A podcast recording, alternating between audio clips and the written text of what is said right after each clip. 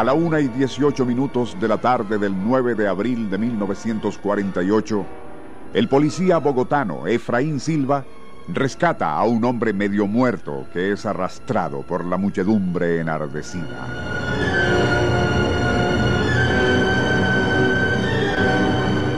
Se trata de Juan Roa Sierra, quien al preguntársele por qué mató a Jorge Eliezer Gaitán responde, hay cosas que no se pueden decir. Y luego, Virgen del Carmen, auxíliame. Un limpiabotas lo golpea en la cabeza con su caja y el hombre pierde el conocimiento. A las 2 y 5 de la tarde, el corazón de Gaitán deja de latir. Y minutos después, una turba incontenible baja de los barrios Egipto, Santa Bárbara y El Guavio, dispuesta a vengar la muerte del caudillo. La multitud prende fuego al Palacio de Justicia, dando inicio así al baño de sangre y fuego que se conocerá como el Bogotazo.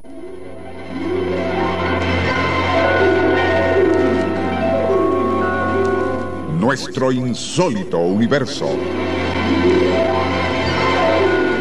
Cinco minutos recorriendo nuestro mundo sorprendente.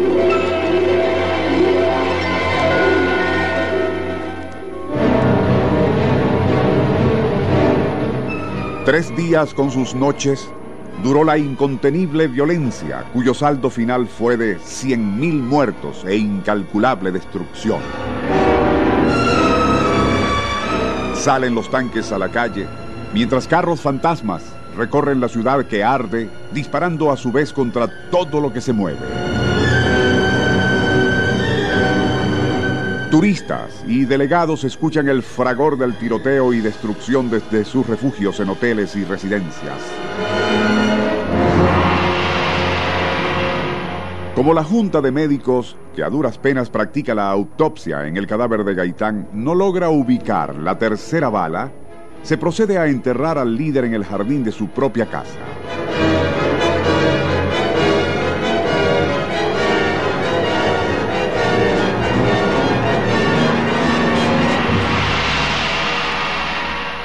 Transcurre un año y es elegido presidente Laureano Gómez, conservador, quien gobierna con las garantías suspendidas durante un período de sangrienta agitación política. En junio de 1953, Gómez es derrocado por un golpe militar que da inicio a la dictadura del general Gustavo Rojas Pinilla. Este, a su vez, es depuesto por un movimiento popular en mayo de 1957.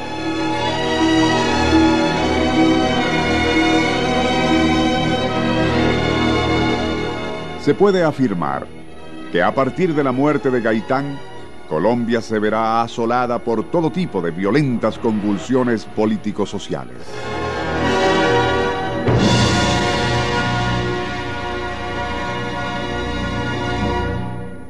Es el 9 de abril de 1958, décimo aniversario del asesinato, y en la casa de Gaitán se encuentran reunidas unas 40 personas serán testigos de una nueva autopsia a fin de ubicar entre sus restos a la tercera bala que no había sido extraída. Una brisa helada sopla sobre el jardín mientras se desentierra la urna que será llevada hasta la amplia cocina donde tendrá lugar la autopsia.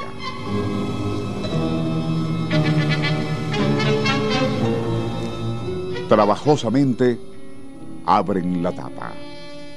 Y para sorpresa de los 40 testigos, el cadáver se encuentra totalmente preservado.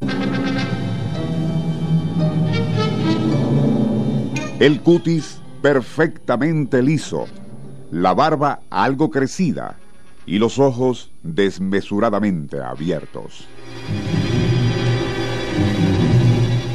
Sobrecogidos, los testigos se miran entre sí sin entender cómo puede ser posible aquello. Recuperados de la impresión, los médicos practican una incisión en la nuca donde suponen estará la bala perdida. El cirujano corta, a la altura de la parte posterior del cuello de Gaitán y es entonces cuando ocurre.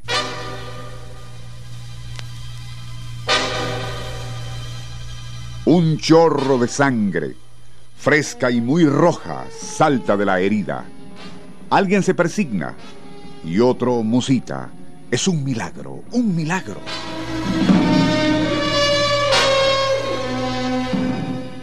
Explicaciones. Clínicamente, es imposible que un cuerpo enterrado durante 10 años conserve la sangre en estado líquido. El cadáver de Gaitán no fue especialmente acondicionado a la hora del entierro, pero aún de haberlo sido, ello no explicaría lo de la sangre. El apreciado escucha que nos refirió el caso añadió que en 1972 el doctor Carlos Luis Pérez, importante penalista de Colombia y titular de la Cátedra de Derecho Penal en aquel país, relató el insólito suceso durante una conferencia en nuestra Universidad Central. Al pedírsele alguna explicación, se limitó a responder. Aquella sangre fresca era símbolo de que Jorge Eliezer Gaitán seguirá estando vivo en el corazón de su pueblo.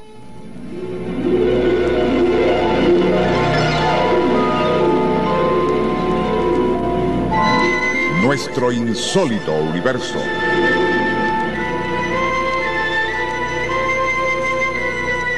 Libreto y dirección Rafael Silva.